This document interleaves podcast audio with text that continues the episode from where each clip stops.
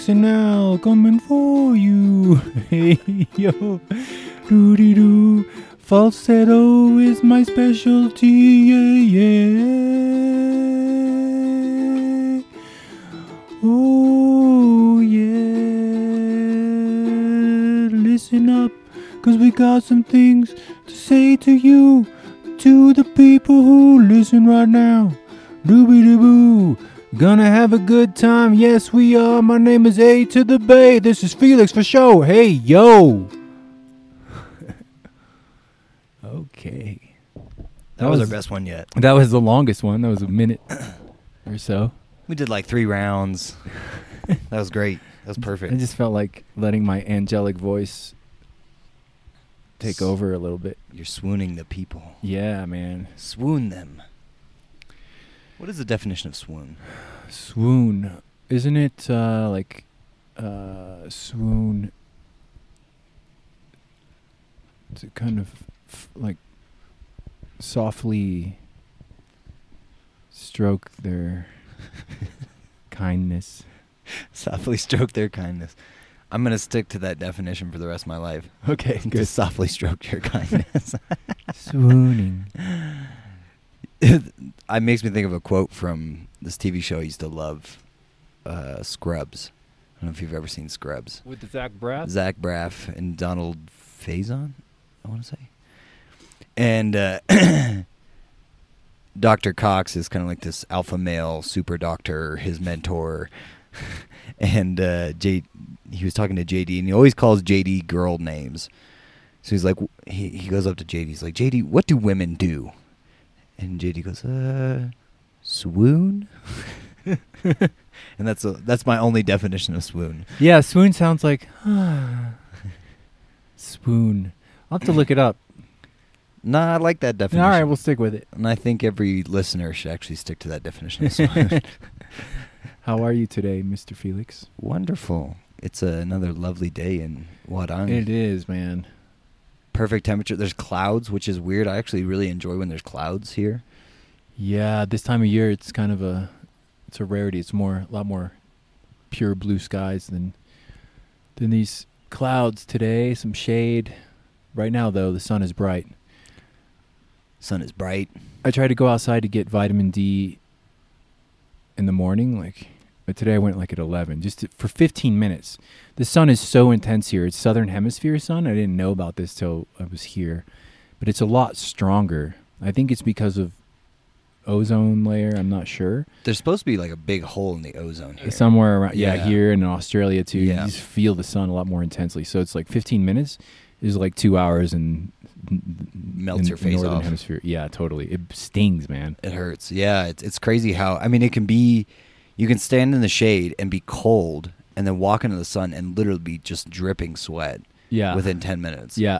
Like, it's not much. The kids here uh, in the public schools, they they all have to wear uniforms, and a hat is a requirement on their uniform. They have to protect their face. Huh. It's very cute. Little kids with their hats. Kids and hats. Yeah, how do you get vitamin D, though? You just close your eyes and stare at the sky or stare at the sun? No, I don't stare at the sun. I, I think it just comes in from from sun exposure through the skin.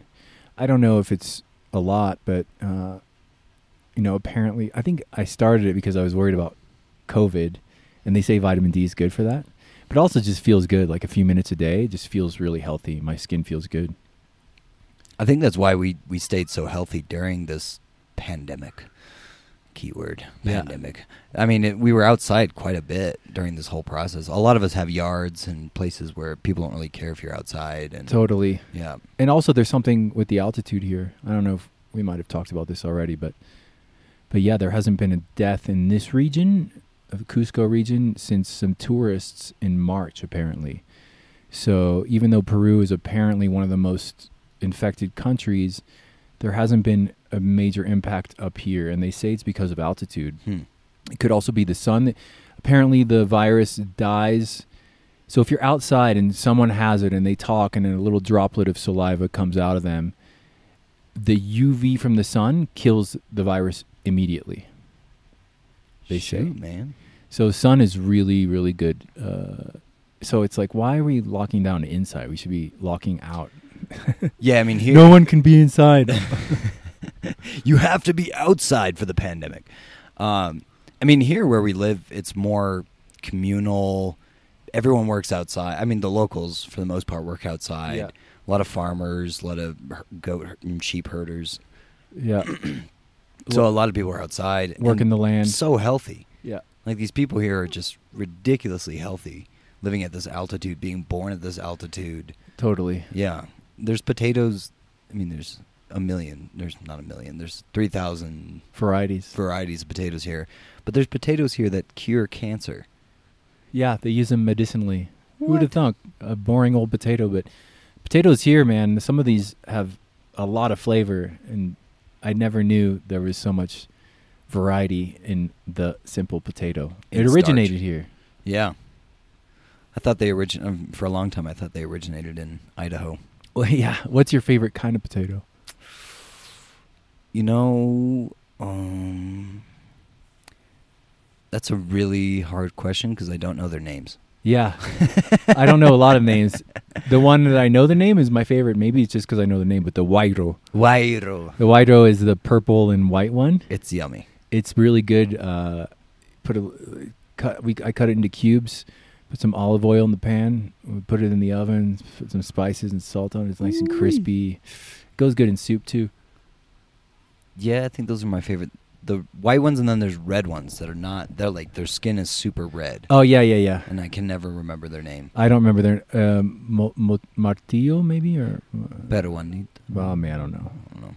Anyway. But you cut them open, they have like a marbled color on the inside, like a red and pink. And, uh-huh. Oh, they're good. Same with the purple, like they were like marbled on yeah, the inside. Yeah, they're marbled, yeah. It's they're crazy. Nice. I'm going to miss that, man. This might be our last recording for a while in person on the same continent. Oh, man.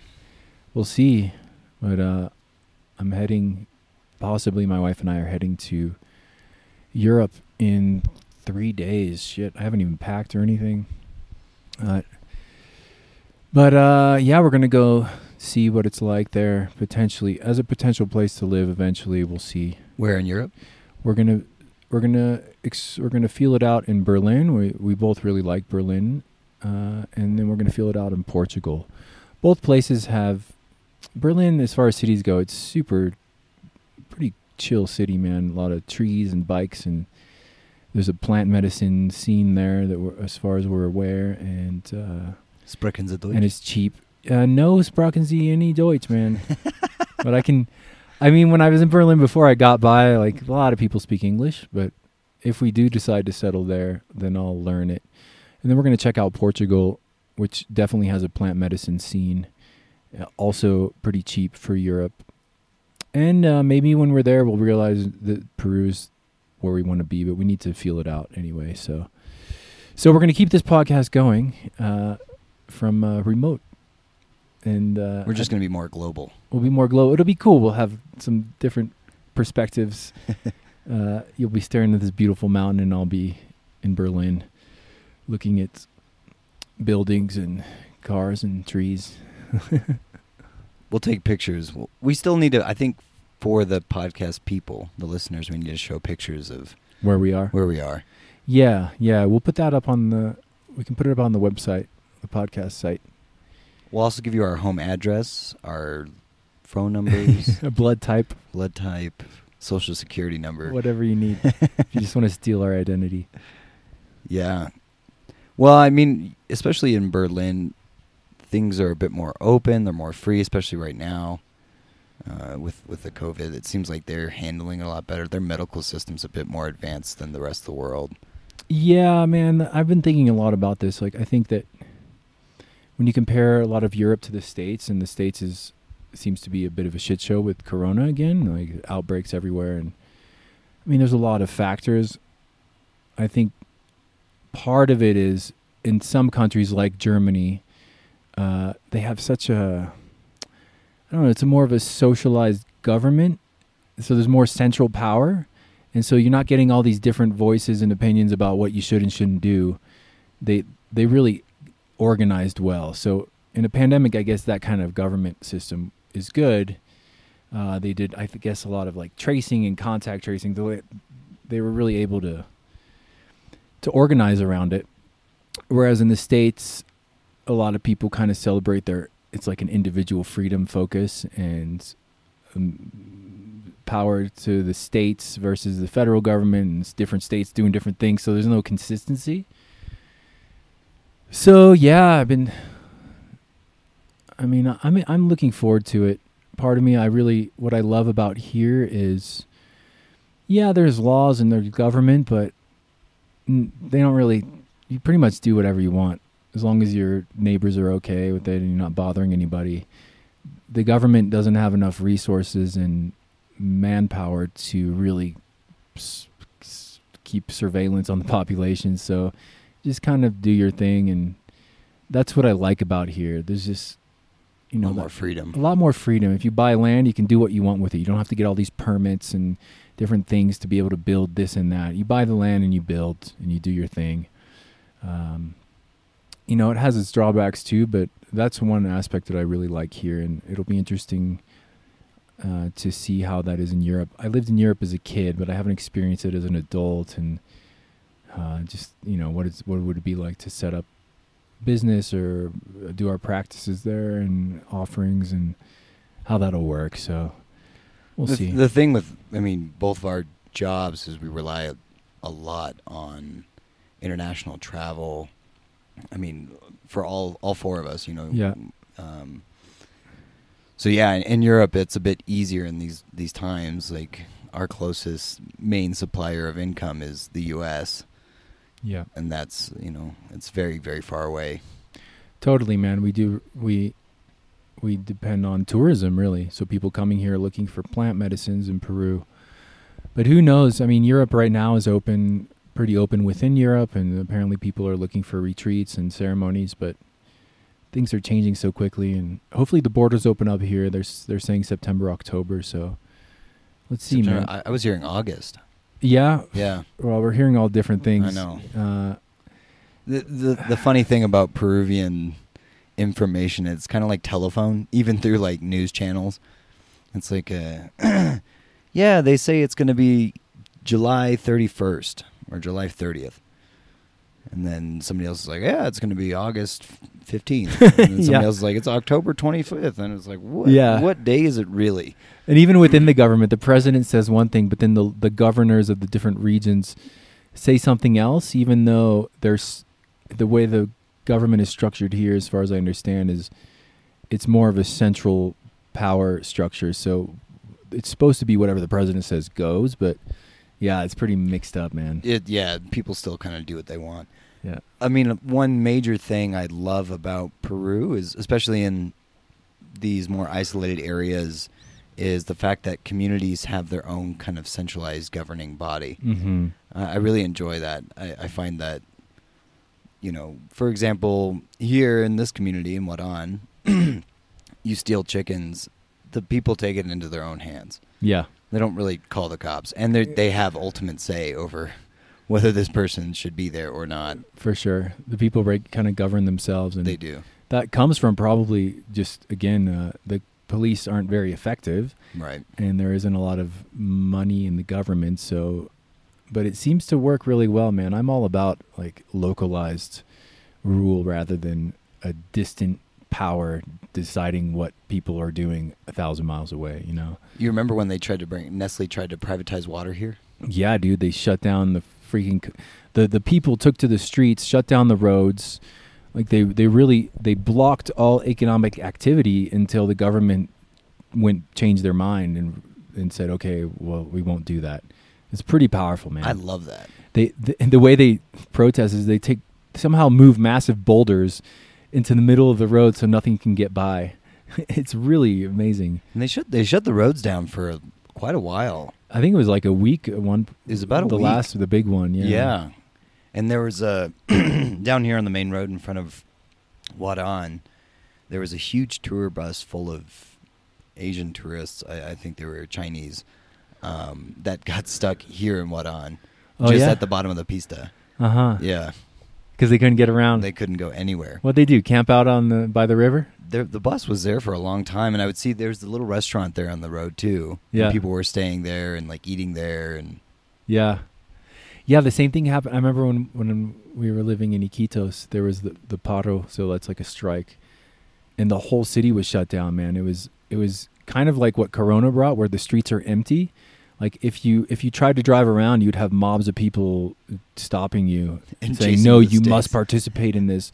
And they were, I think they were protesting rising oil prices, even though the oil is extracted from their land and it does all this damage. And uh, yeah, they were they were protesting that. So, man, protests with that kind of a cause, like I get it, man, and. And with that organization and strength too, yeah, that stopped it. That stopped the private privatization of water here, yeah, which is unheard of. You look in the States and people would just go out and they're angry, but here they, they block the roads, they stop all com- commerce, they yeah, they just shut things down totally. And here, I mean, they're protesting things that have a very very direct day to day impact on them. Their water supply, and how much they pay for it, and. Yeah, these people take to the streets and and make their make it known and felt how they feel about these policies. And yeah, that's I think it's great. And what's amazing too is because a lot of protests in the world in more developed places are organized through social media, and here it's a lot of uh, farmers coming down from the mountain. They don't have social media, but the word gets out through uh, people drive around with like loudspeakers. Either announcing something or selling stuff. So they'll announce that there's going to be a protest, and yeah, it's pretty cool. Well, I've been to protests before and it just, it felt very ineffective. Yeah. It felt like we're angry. Here's my sign. Err, we're going to growl at you. Yeah. not, not more recently. I'd say more recently they've, they've turned into more riots over protests, but Not here, but yeah. Not here, yeah. More in the U S Yeah, yeah, and it, it didn't feel effective. It felt like we were just yelling to try and make change, and that didn't change anything. Yeah. It never really worked. And here it was like, no, we're going to take action and stop what you need to make your money. Yeah. I'm sure we'll we'll make a mini sacrifice in that, but we, we don't want you to take over our thing, yeah. Whatever it is. Yeah, and the protests here, they're not... at least from what I've seen, and maybe this was different in the past, but they're not violent and people aren't destroying property. They're simply blocking the road. And then once they're, they feel their, their demands are met as a mass group, they just remove the rocks from the road and things go on as normal. So they're, they're considerate to, to everyone. We're giving you a, a blueprint. Yeah. yeah. Block the road. On how to rebel. But I mean, and, you know, in more modern time, I mean, currently uh, in the U S, the way the protests have been happening and the riots have been happening, it's like they are blocking roads, but it's a lot of violence to pu- pu- public and private property. Yeah. Which. Yeah. Well, and in the States, too, it's so divided. So you have people protesting, but they represent, I don't know, definitely not a majority of the population. It's we're just we're seeing some people protest. And you also have a large part of the population that's that has a very different view, and they're against it. Whereas here, when people are protesting water privatization, I don't think there's really much of a counter-protest. Mm-hmm. The only people that might be counter-protesting are people high up in government who would benefit from this. But but it's a it's a national movement. It's like the whole country is against something, and they'll all kind in, of participate. In one direction. It's like yeah. with the current protests of the B L M, the Black Lives Matter. And like people are showing up with L G B T Q, you know, signs as well. Like they're promoting gay rights and like uh, all these different things in one. It wasn't directed at one thing, and there wasn't really a desired outcome. Mm. I think a lot of people p- had opinions on what they wanted to see come out of these protests, like the defund hashtag defund police and uh-huh. things like that. But uh, a lot of other people were like, "No, we don't want you to take away the police. We just want." There's you to no stop. Consistency. There's no. There's no like m- majority. It's not focused. It's just kind of chaotic, and no one even knows what, what they want. And I've even heard people for different people, Black Lives Matter means different things. So it's not even consistent um, as far as I can tell. But this is the challenge of the U S, especially with this idea of independence and freedom and liberty and my rights versus your rights. It's it's everyone's going to interpret that in their w- own way. Yeah. It's, we had we kind of talked about this last time where he said, no, you're free to do what you want. Well, some people take that and really run with that. You give them an inch and they take a, a mile. Yeah. You know, you're free to do anything. Well, I'm going to go burn down the bank and take all the money. And yeah. Yeah, it's tricky, man. Or like for some people, freedom means they get to impose rules and ideas on other people so that they themselves personally uh, feel more free in some way. Whereas to me, freedom is more like... Uh, what is freedom? That's actually a good question. That's a great question. Well, I, I go back to the example of here because I feel that actually Peru in many ways is the most free country I've ever lived in. And it's not, it's just people leave each other alone for the most part. Government meddles with you if you meddle with, you know, you do something wrong mm-hmm. to them, or the community messes with you. Mm-hmm. Um, yeah, there's just, the rules aren't as defined here. Mm-hmm. I think when you have such a strong set of rules and so many of them, and they're so well defined, everyone's going to try and, or somebody's going to try and find the edge of that rule. Mm-hmm. They're like, oh, it's like being told as a kid, no, you can't do that. Of course I'm going to go do that after you told me no. Mm. Don't drink a beer. Well, I probably should try that beer if it's that. Right, right. Yeah. I, I mean, I think here there, there are, the laws are defined, but their enforcement is not. And ultimately, I think that it probably comes down to just a lack of resources from people who can enforce it. Because I imagine there are people in power who want the laws enforced, but they just can't. And so it comes down to, like with the village law, village rule, it's like very simple rules. You, you don't you don't steal. You don't deface property. You don't, I don't know, you don't have a party for three days and keep everybody up. Like, uh, that rule's kind of bendable. Well, yeah, that's because most people are okay with it. Yeah, right? You don't murder people. You know. Exactly. And, and, you know, it's like our, the woman, I think we already talked about it, but our friend here who is, uh, some guys came into her property with machetes to rob her, and then she managed to chase them off, but then the whole village gathered to find these guys. So with pitchforks and machetes. Yeah, so that's a very obvious breach of of of a obvious human decency rules. You don't freaking go and rob people. It's very simple. Hmm. But here as well, there, the communities are more interta- intertwined. For example, like you said, with there's no Facebook post on when there's going to be a protest. They go out and everyone knows. They they tell people, or it's word of mouth. And people know their neighbors very closely, and they spend a lot of time with them. It's not in the States where it's like my house, my property, my property line. Here's my boundary. That's your boundary. Shoot, I, I man, back home in Maryland, I didn't know half. I didn't know any of my neighbors. No, any of them. Mm-hmm. We knew one neighbor because she went outside often, and she was an old, older lady, and we'd help her with her garden. But that's it. And it's like a lot of people live that way. And if you don't know your neighbors, you're, how are you going to help your neighbor if they... And how are you going to be held accountable, too? Right. There's a lot more accountability in this this kind of rural village environment because everyone knows everyone. And um, yeah, man. But going back to the independence thing is, yeah, the, the independence and this idea of liberty and the right to property, it's like we became it became...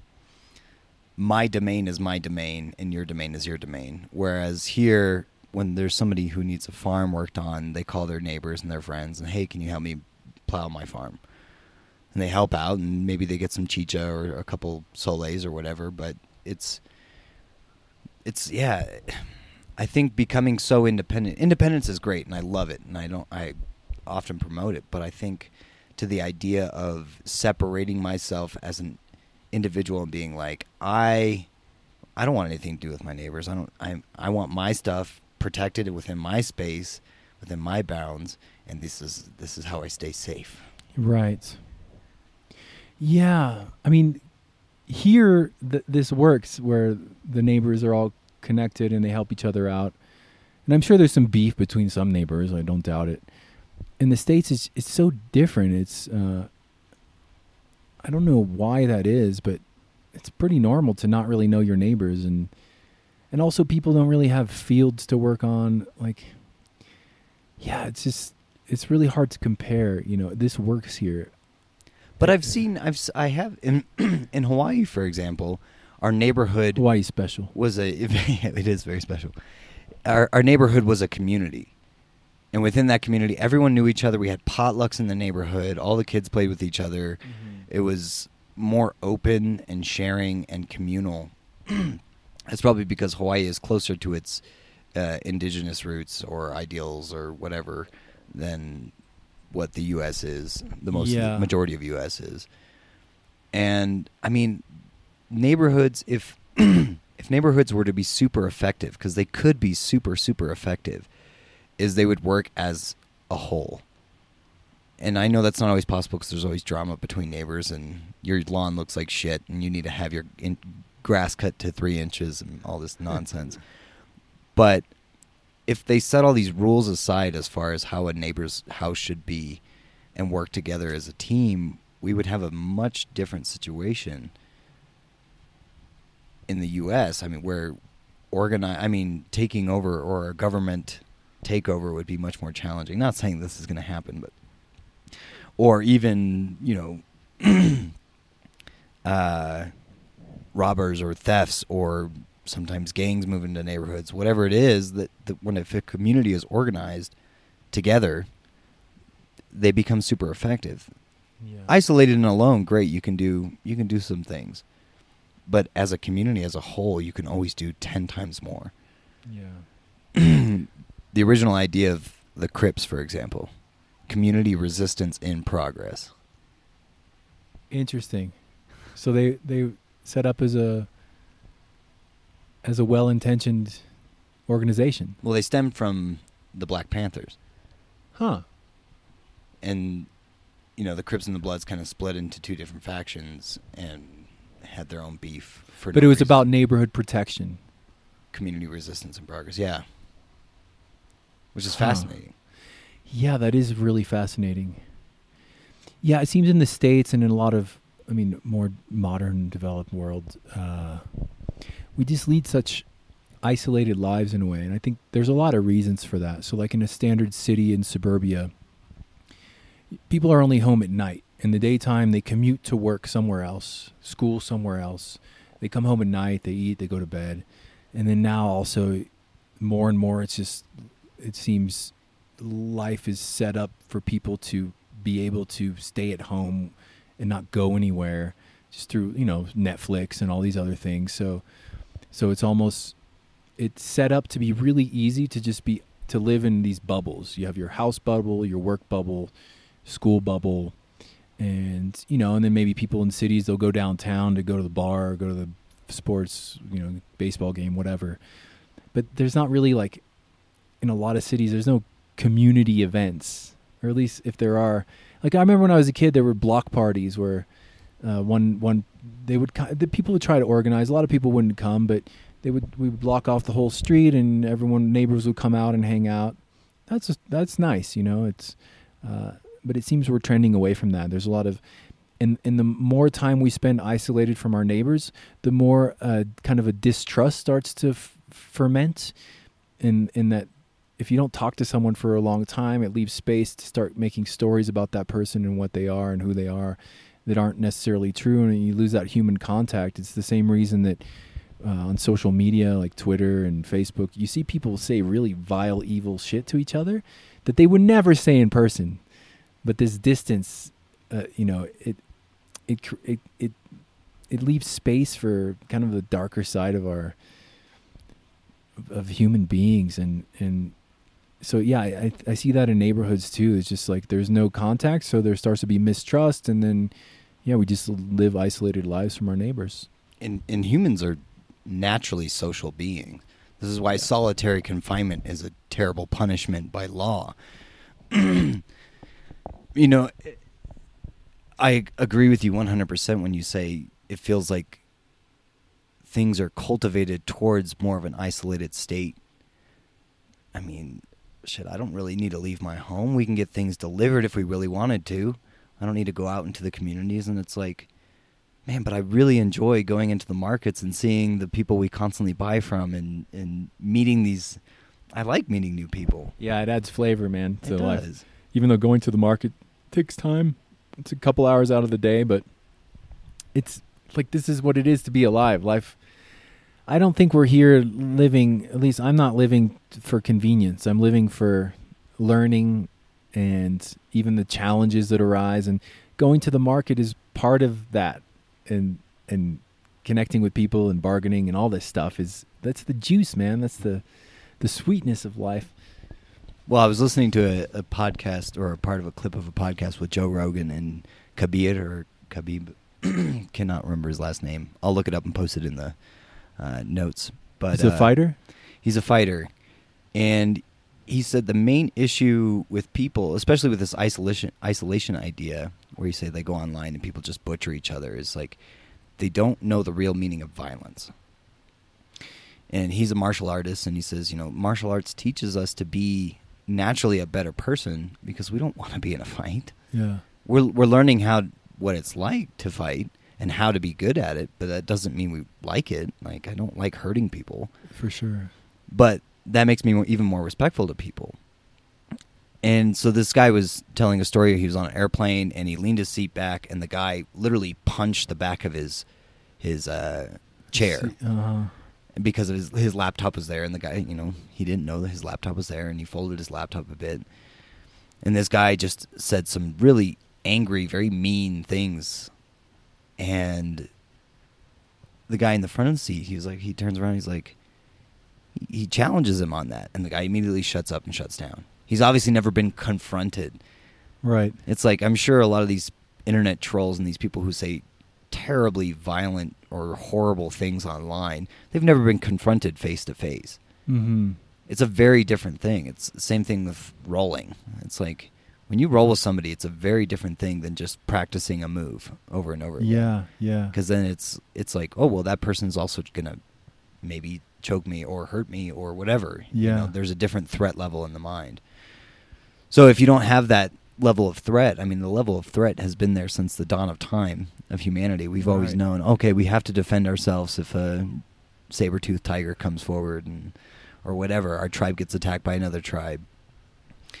And nowadays, we don't really have to worry about that. We can stay in our house and we can talk as much shit as we want online with, and pretty much get away with it. Get away with it, except it must leave a nagging feeling.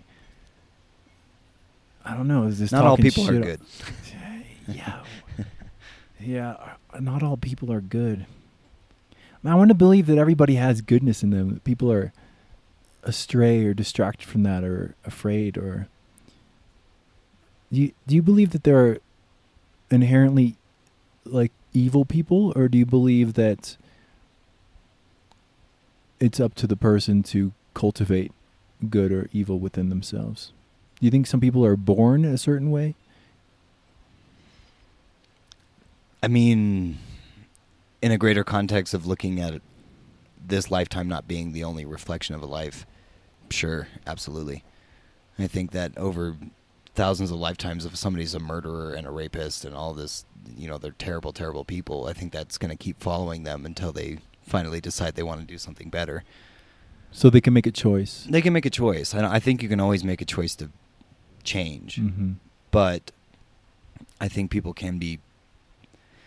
I don't think we're born inherently evil. I think there's always that spark of goodness. Mm-hmm. But through trauma, through whatever our life circumstances are, through our mindset, um, through a desire for power after being traumatized, we we can become rather dark as humans. Mm-hmm.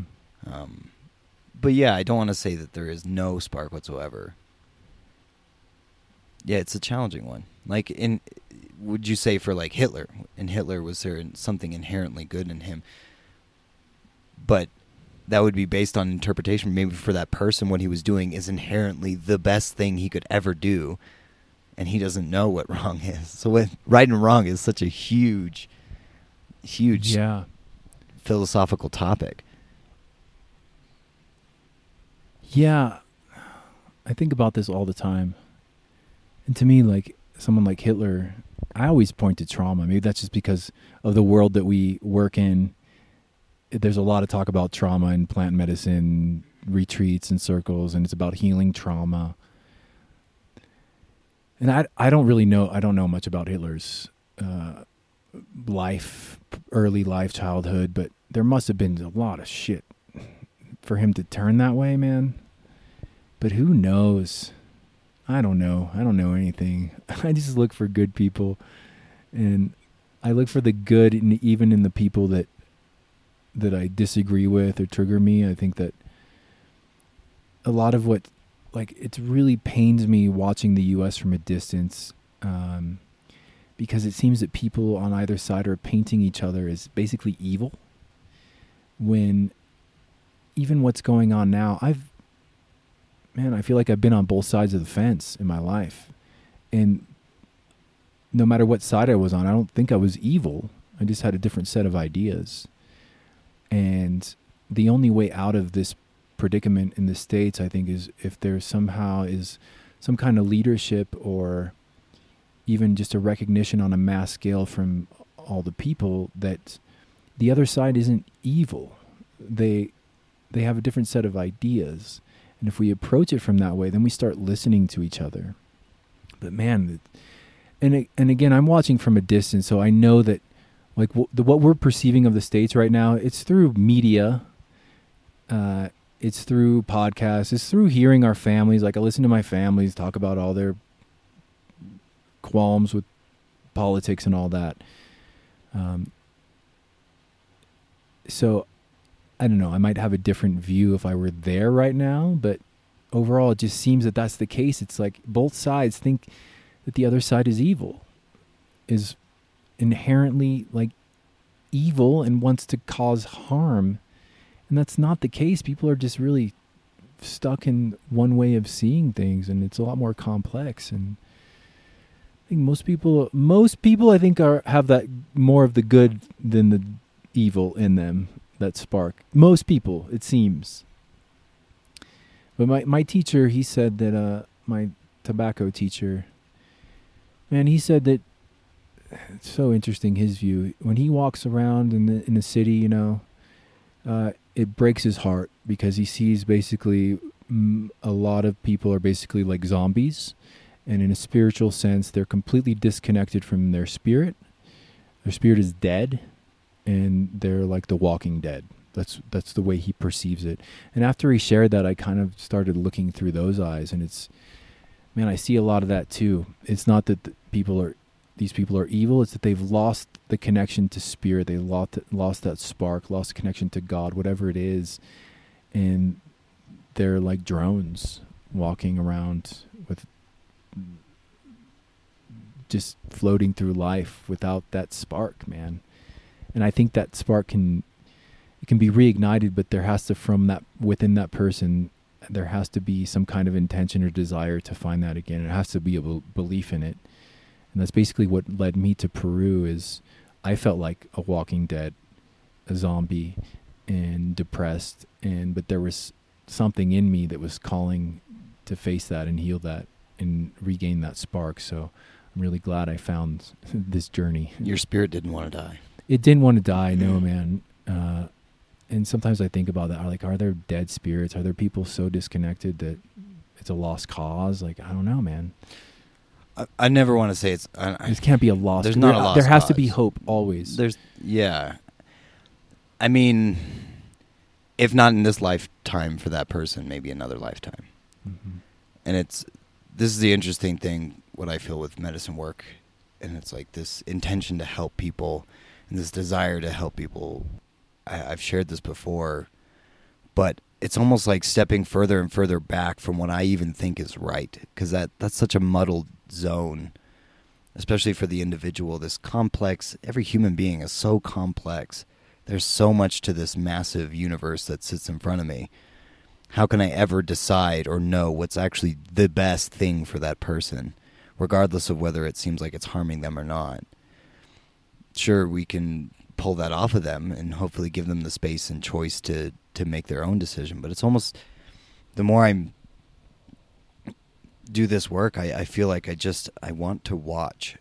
How can I ever think my perfection is higher than something, you know, that, that made this being in front of me? Yeah. And, and it doesn't matter what it is. It can be terrible, terrible, horrible things. Like, I think of you know, the Holocaust. You know, the Holocaust is such a horrible, horrible time in humanity. Or Hiroshima and Nagasaki. Or the Stalin. I'm reading that book. Stalin, man, that that dude fucking led some atrocities, man. Yeah. twenty to forty million people. But they had their purpose. Like, the evil had its purpose. It it showed us how not to be, and hopefully we never have a repetition of the Holocaust. Hopefully we never have a repetition of human slavery again. Yeah. We I I never I hope that we've learned these lessons. They're there, they're in our history, they're in our face. And and and viewing it that way, that they served a purpose, it's not saying that th- those events were okay, but I think it's actually honoring those who suffered and died in it. Absolutely. That they didn't suffer and die for nothing. No. They suffered and died so that, not so that, but a result of their suffering and dying was people realizing that we need to be really careful as human beings, because we, we, I think we all have everything within us, mm-hmm. and whatever we feed and we focus on is that that's what will grow. But I think that the Hitlers and Stalins and mass murderers and Mansons of the world, that that can exist in any human being, and these events can serve as a reminder uh, that history can repeat itself, and it has. And we also have, have a choice as individuals and as societies to, to move, stop that, to stop that, to to remember. Mm-hmm. I don't, man. I when I was in my twenties, I a lot of times just believed in erasing history, man, and just. Like, who cares about history? It's already done. But now, as I get older, I just I start, I just start to see cycles and patterns within myself. Uh, whether it's depression or just how I handle life and repetitive behaviors and responses to situations that aren't helpful. And I, we talked about this last time. Like, the hardest thing is shifting out of old patterns, but it's something it's doable. And I think these repetitive patterns play themselves out in humanity, and uh, th- they they have, as long as we're as far back as we're able to look at recorded history, there's these same themes emerging. And I do think it's in our power, and a lot of people believe that we're going through a process. I mean, of uh, retribution. Well, right, no, but like. It's about raising the vibration, basically, mm. of humanity. And by, by coming out of these lower vibrations, however you want to put it, we start to move pa- out of these these patterns that we had before of war and murder and oppression and all of this. Um, and, and I think it's a natural tendency to, right now. It feels like that's, that's what's wanted. There's an energy for that. But a lot of people are holding on. Uh, or resisting or not able right now to see that. Uh, but I think it's really important.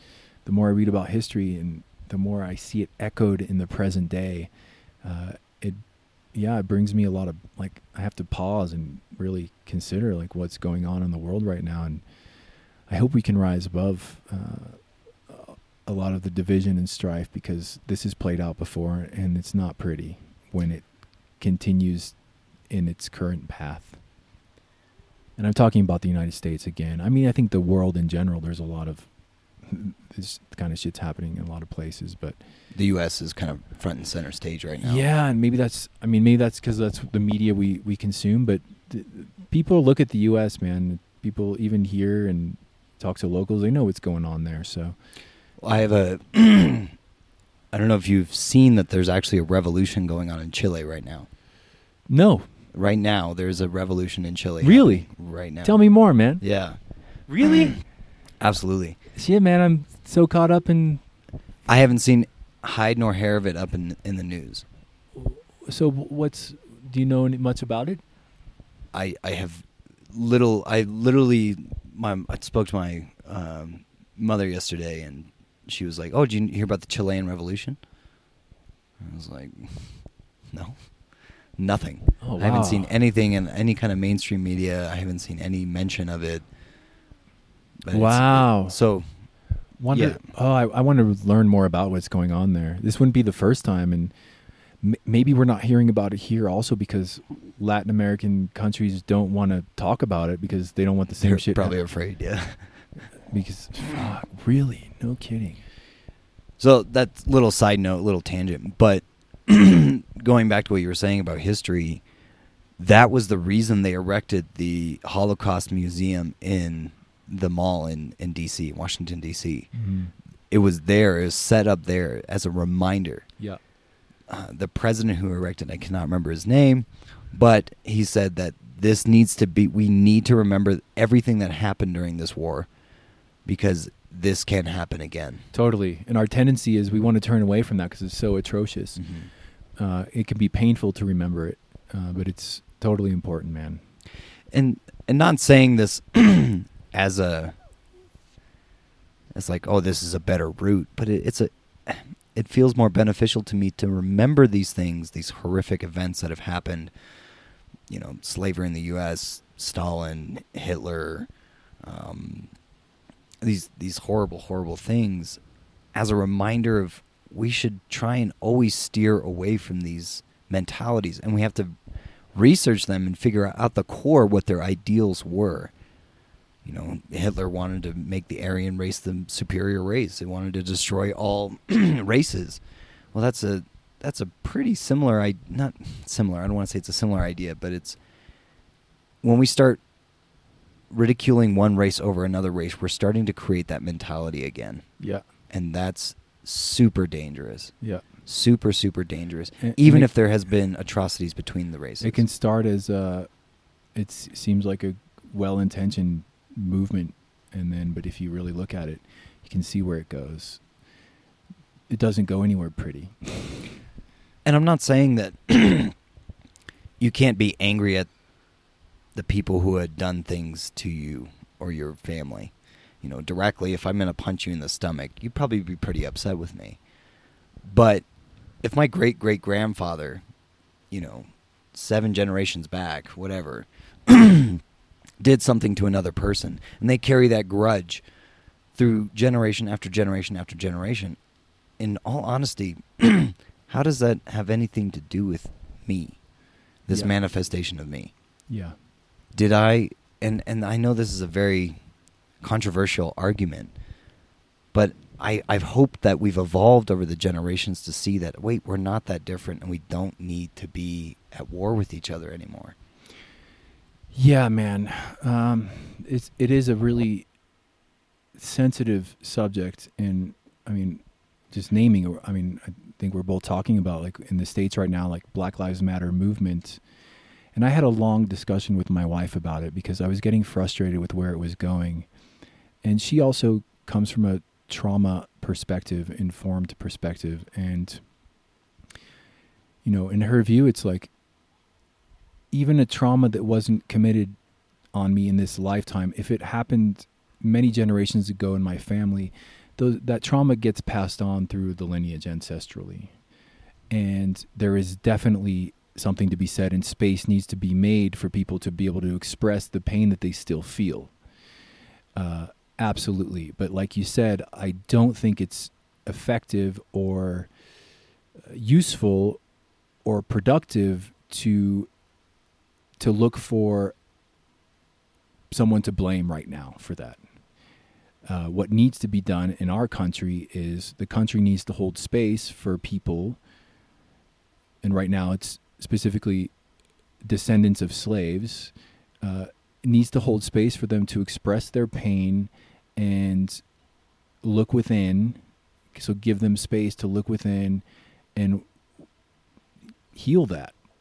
And I think all I can do as a person who is not descendants of slaves is hold space for that and listen with compassion. I don't know what it's like to be a black person in America. I, I know black people, and, and they all have different experiences. I know black people who who point to slavery as a big cause for a lot of their suffering now. I know black people who say who want to let that go and who want to live in the moment and not not perpetuate that story within themselves. Um, but, but uh, you know, clearly there's an issue. Otherwise, all these people wouldn't be speaking their truth right now. And so clearly it's not some fabrication. Uh, and I think it needs space holding. But there also needs to be a willingness on the side of those who are expressing their pain to own it rather than project it and blame those who are currently in society. And I don't, I don't think most people are doing that. Again, I think we're looking at this through the lens of media, and we're hearing kind of the most extreme voices. I think most people are pretty reasonable about it. And I think most black people in the States are totally reasonable about it. We're we're hearing kind of the extreme end of it. And that's that's it's like those are it's like the squeaky wheel is the one that gets the microphone in this case, you know. So that's what we're hearing about, mm. and the media is always focusing on these extreme views. So uh, on either side, but when most people are kind of reasonable in the middle and, and understanding that it's a complex situation, I believe that most people have that within them to see it that way. Uh, well, in in no ways is this a ridicule or a statement on how this should be approached. I, you know, even acknowledging the generations that have suffered these traumas, you're absolutely right in that that trauma, that ancestral trauma, does translate through to the, you know, the current manifestation or the youngest generation. I just, I feel if we're such a modern society, we're such a connected society, I, I I pray that we have an opportunity to evolve past our our prior reactions and interactions. We we have spoken of how the the power of the internet, and the, the internet is incredibly powerful. There's so much information out there. Literally, if I wanted to research anything, I could go down that rabbit hole for weeks, months, I don't know, a year on the internet, and still not even touch the surface of what I'm I'm looking for. So we have all this information at our fingertips. We have all this opportunity to speak our voice. And I just, I hope that we don't utilize violence as a way of retribution. We don't seek retribution within these actions of trying to find healing for the past. That never works. Revenge never works. The old proverb of, you know, the man who seeks revenge might as well dig two graves. Yeah. Or an eye for an eye. Or an eye for an eye. What what does that change? These proverbs exist for a reason. Again, because history repeats itself. We we need to learn from that. Totally, man. I. You know, I. I just see, I kind of see both sides of it and what's going on in the States, and I. So you have Black Lives Matter movement, then you have a whole opposition to that movement, and some of that opposition is also not helping because they're just basically denying the, they're not holding space, basically. Like, I think we both kind of perceive it through the plant medicine lens. And when we hold space, or when we facilitate other space holders offering plant medicine, basically, at least my goal with that is to empower a person to look within and give them space for that, to be able to, to heal themselves and um, uh, undo a lot of programming that comes from so much. It comes through ancestry.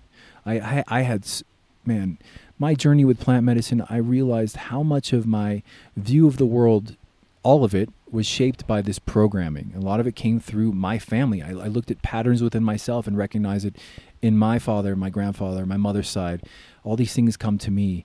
Um, and then there's programming from media and culture and film and all of it. And these plant medicines, specifically psychedelics, uh, if used with that intention, can help us shed a light on that and give us an opportunity to see that programming and then start to deprogram it. Basically, we want to be deprogrammed. We want to be clear, have this clarity. And so the, that's what's missing in the States. I don't know if, I don't know if our country has the capacity to hold space in that way. Facilitation, I mean, it took me a year of really, in, uh, at least a year for me to even get comfortable with that kind of a role and what that means. To me, facilitation, I had this idea that, you know, when you drink plant medicine, uh, people with wrong ideas get new, wrong programming, get new programming that's better. But no, it's not about that. It's about unprogramming and seeing clearly from a present moment place. Because if we look around, look at all the problems in the world, if everybody were to suddenly become fully present, like Eckhart Tolle style, or, you know, Buddha, whatever, then a lot, it, the, it would be a very different world, because a lot of the conflict and division right now is ba- is not based on the present. It's based on thoughts and ideas and stories, and it's based on the past, and it's based on uh, uh, a projection of what of the future, of what it might be. But the a future projection is basically just taking the past and pasting it onto a timeline down the road. So we actually don't know. If everyone were simply present, I would love to be just totally present all the time. What would we be talking about? What? Probably be just staring at each other. A lot of people would lose their jobs. A lot of commentators and and news pundits and all these people, that they would lose their jobs. I don't think we'd be staring at each other. I think we'd be laughing a lot. We'd be making jokes, speaking spontaneously, uh, freestyle rapping, uh, you know, or creating beautiful art. The most beautiful art isn't planned and premeditated. Someone sits down, they connect with something presently, and they create beautiful art. I think that's what we're here to do. Mm. And we're getting all caught up in this division and arguments based on something that actually isn't even concrete and real right now in this present moment. Man, this is idealistic, of course, and I I don't know how we get there, but I just I think it's important to name that. And like I, I notice myself getting triggered when I read certain news stories, and then I really sit down and, and center myself and breathe, and I realize I'm getting triggered just over some words that are floating around in my mind. Mm. What, but what's actually happening right now in this present moment with me here, mm. in this reality? Oh, wow. N- my breath comes down to the breath. We all need to just take some breaths. Just breathe. Start breathing again, guys. Breathe. Let's get off the fucking Twitter and breathe, and get off the Facebook and breathe, and gather, and and if I'm have a disagreement with someone, let's sit down and breathe and share ideas and understanding, and and come to a better place from that. That'd be pretty cool, man. Yeah, that'd be not a utopia, but it'd be a very special place. Makes me think of Zen Buddhism. There's a Zen Buddhist practice where the master asks the student, he says, show me the most, the purest expression of yourself. Now. And the person's like, well, okay, let me think. What is the purest expression of myself? How can I express myself in the most pure way? Hmm. So they come to the teacher and they do something. It's like, no, no, no, no. You thought too much about that. Go. You need to show me the purest expression. And the guy goes off and he's like, hmm. okay. Thinking about it. Yeah. So one guy brings a frog back. The purest expression is this. And the Zen master looks at it and says, yeah, that's too idealistic. And the guy goes off, and the student goes off again, thinks about it. Okay, how am I going to get the purest expression? And this time he just is like, okay, I'm just going to go to my teacher. And he picks up a stick and he hits him on the head. He goes, ah, you're getting closer. Uh-huh, there it is. But it's like, in all honesty, like, I, I think about this often, like, how do I express myself purely? What is the purest expression of myself? And I think that's where I get into a place of I never can judge anyone, ever, because I don't really know their purest expression. That could be their purest expression. Whatever it is, doesn't matter what they're yelling about. Doesn't matter what they're doing in the street. That's their purest expression. How could I ever be upset with it? That's like that true presence. Mm-hmm. It's like, I don't really know what you need to do. And I think that, you know, within this movement, this um, Black Lives Matter movement, I think all expressions have to be expressed.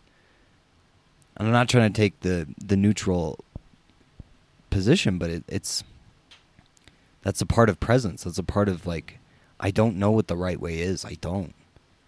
And I think that we're, we're all trying to find our right way. I, I hope there is an evolution in how we approach past frustrations. I hope there's an evolution in how we see each other. I hope there's an evolution in how we treat each other, not only face to face, but on over social media and all this crap. I hope we do get brainwashed. And I use that term in a very different way. Brainwashing is like actually cleaning your brain. Cleaning out all the shit. not not being led into something else, but yeah, cleaning the shit. With a totally clean slate, our natural state, like in that story you just told, probably wouldn't involve hitting someone on the head with a stick, right? But that's what came naturally for him in the moment based on his frustration or whatever it is. So Yeah. But th- it's a fun, this is a fun idea and a fun game that I recommend anyone play this game, is look into religion and read about one religion for a period of time and really try and believe it. Like work yourself into really believing it. And then let it go. And then go into another religion and really, really believe it. And then let it go. And then go into another religion and keep just, just believe it. And just realize how malleable your B S is, your belief yeah. systems are. Robert Anton Wilson talks about doing this. Uh huh. That's actually a really interesting idea. It would, or you could also do the same with um, just what's going on in the world now through media. Like read the other side for a month and just really believe it and take it on. Like, because I've done that in my lifetime, and so I, it leads to me not being able to hate anybody because I know how easy it is to be on either side. It's just a set Gemini. Of ideas that I'm adopting. Yeah, that's maybe my Gemini nature. No, but no, I, it's but it's a beautiful quality of the Gemini I, to have that neutrality. And yeah, yeah. Uh, I appre- I'm really grateful for it because um, now I have my own set of views and values um, that have changed dramatically since I. I mean, really, since plant medicine in the past eight years or so, um, very, I see the world very differently. Um, but when I encounter people that see the world similar to the way I did ten years ago, I have compassion and I can sit down and hear their point of view as if it was my own, because it was. And so we can easily flip, man.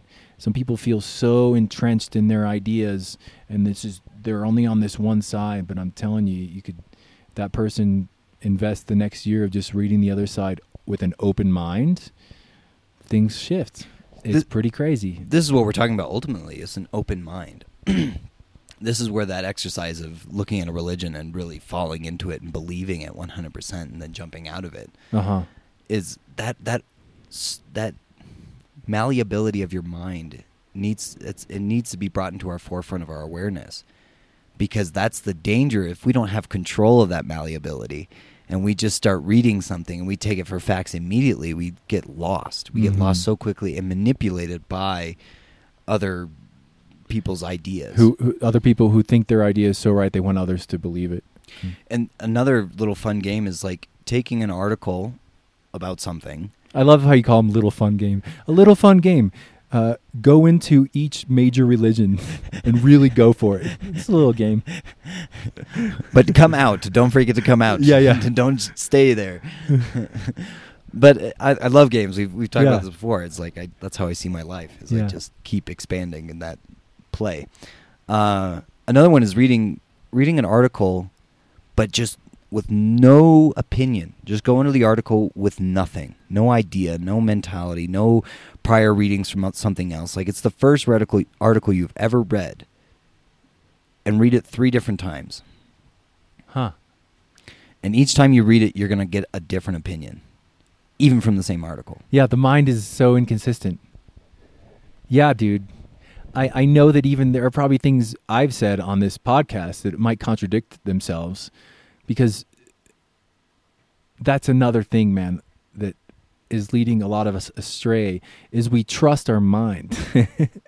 And we trust whatever current opinion, we trust that to be the right one and the true one, and we act based on that.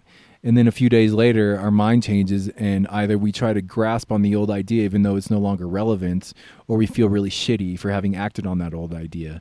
And it's, man, I, I've...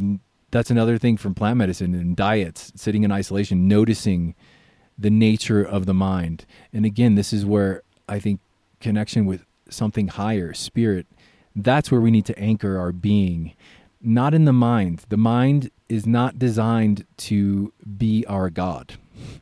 Our God needs to be something consistent and clear and stable and grounded and anchored, and that is not the mind. And so how? Well, I don't totally know, except that um, when I first met my wife, she noticed I was always lost in thought. And she just said something. She's like, "You don't believe those thoughts, do you?" I was like, well, it blew my mind, just that question. But then as I really started to look within, it's like, oh, shit, these thoughts are completely changing, and they're so influenceable by outside sources. And that doesn't mean I, I think it's natural to have opinions about things, but We need to be open and recognize the fragile nature of that aspect of mind. I think the mind is designed, the mind in its best use, like we said, is is a tool, and it's that's how I build a house, or uh, in, read a book, or uh, create something, build something, uh, plan to make the plane on time. That's what it's for, man. The the challenge is the lack of limita- or the self-imposed mental limitations and the lack of limitation the mind really has.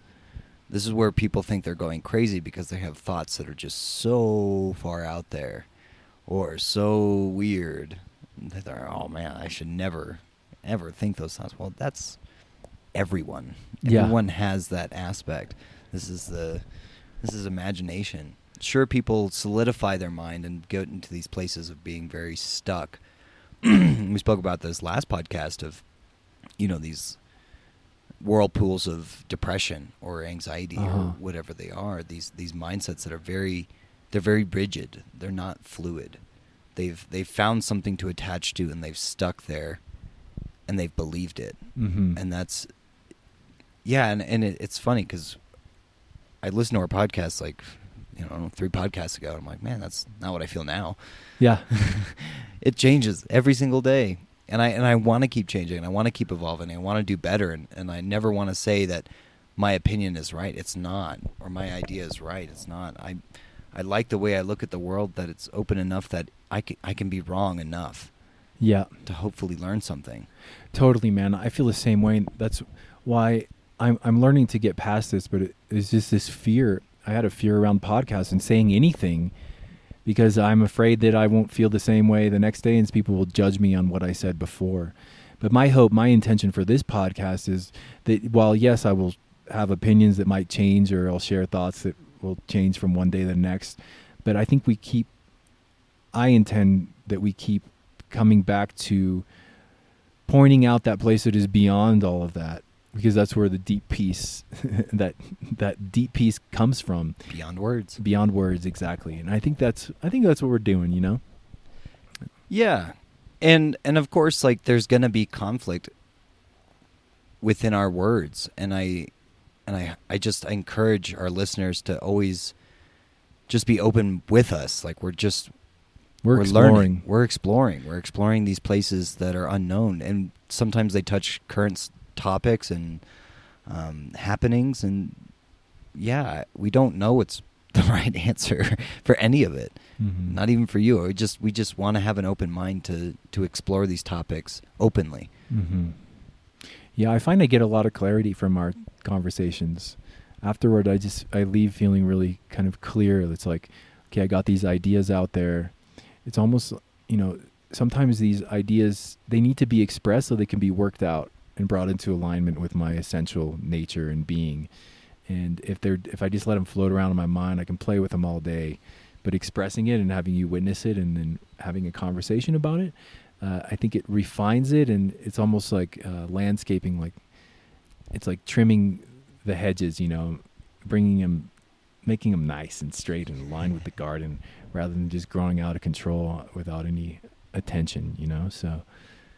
Uh, But it's fun. I mean, I, I, we could even always oppose each other and always find an opposition in ideas and still be free in that. Like, there's never a lack of freedom in opposition. There's always more freedom in opposition, mm-hmm. because you've just found a different road, and you're always going to have to find a different road to opposition. Mm-hmm. Doesn't matter what it is. Mm-hmm. I'm sure we're going to receive comments that are very opposing. And, you know, great. Yeah. How can we find a new road together? Let's talk about it. Yeah. Yeah. Uh, opposition seems to be natural. I mean, it's, it seems to be the law of the universe. I mean, there's nighttime and daytime, but nighttime and daytime aren't fighting each other.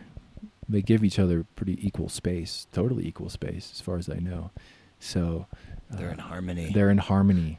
The yin yang. So I don't know that opposition of ideas will ever go away, but I, I believe we can work towards a harmony and a respect and an understanding that uh, opposition is important. It's important to have perspective, and we just need to hold space for each other and keep each other accountable and not hurt each other. This is the challenge with being in a social standing in, in any means, whether it's Facebook, whether it's a podcast, whether it's Twitter, mm-hmm. is there's always going to be something opposing or offended or, you know, ready to fight the words that have come out, which we spoke about a, a post on Facebook that I, I, I wrote, but it was just around the idea of, you know, we're, we're just fighting each other over words on Facebook to try and prove what, what are you going to gain out of, you know, berating someone online? Exactly. All you're going to get if you win the argument is you're going to get a solidification of your thoughts and ideas, which is not helpful. Yeah. I was right. See? See, I was right. Yeah. You need to know I am right. I think that's a lo- an issue in the discourse, too, because I talk about not hurting each other. I think we can choose not to be hurt by opposing viewpoints. But a lot of people take opposing viewpoints as an affront, as an aggression on themselves. Mm-hmm. But they're, they're, they're words. And we can choose, I can choose not to be hurt or offended by someone else's opposing view. But but there's a lot of this going around, and I think it points to what you mentioned earlier. We don't really have any any any space or avenue in general to express conflict in, like, fighting or j- jiu-jitsu, for example. Uh, and so we decide we need to take pain from someone else's viewpoint.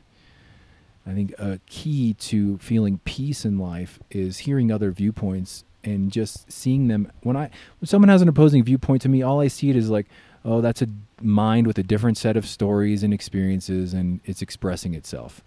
Uh, to my mind, it has its own set of stories and experiences, but it's not who I am and it's not who they are. So I can hear all that, and if I'm in my center and clear, then I see them as spirit, as a as the spirit of the, as their essence, not as their set of ideas that might happen to be in opposition to my set of ideas, which are not who I am. I'm not my thoughts and ideas. It's easy to say. Sometimes I feel like I am, but I know I'm not because they change all the time. So how can I be that? What I am is something far more, what we all are, I believe, is something uh, that is connected and eternal. And if we live in that, peace can arise. Peace, God. Peace. Yeah. Well, I think a lot of the uh, butchering online has kind of come, especially now, when I look at, like, it doesn't matter what people are posting. They post a simple thing, and they just, there's an angry comment in the comment bar. There has to be. There has to be. There's there like to be even the cutest YouTube video has to get thumbs down. Yeah. Man. but but within that, I, I think a lot of it's come from video game culture. I've talked about playing video games online, and back when I used to play, like, you don't know, Call of Duty online, man, everyone, the two teams can basically talk to each other before they go into the game, and the things people would say to each other was, nobody knew each other, nobody knows each other, they don't know what they're doing, they're just playing a game, and they're just literally saying, fuck you, you're the worst person, like, just the worst. I don't want to repeat yeah. anything that they say yeah. because it's just horrible. They say the worst, worst shit possible. Well, it's easy to do when we're not actually physically present with one another. Exactly. Because basically all that is, is it's proving that the mind is not who we are, because it's really easy for one mind to hate another mind. Exactly. But when we're in presence with one another, even if we're not connected with the idea of spirit, it's a lot harder to just hate on someone when we're in presence. Because there's awareness, there may be violence. That, and also there was maybe awareness that there's something greater and beyond just the words that they're putting out there. It's uh, th- that's, again, pointing to the issue now with the discourse, is it's all digital. It's all done, removed from actually face-to-face contact. Even the president tweets. Yeah, a lot.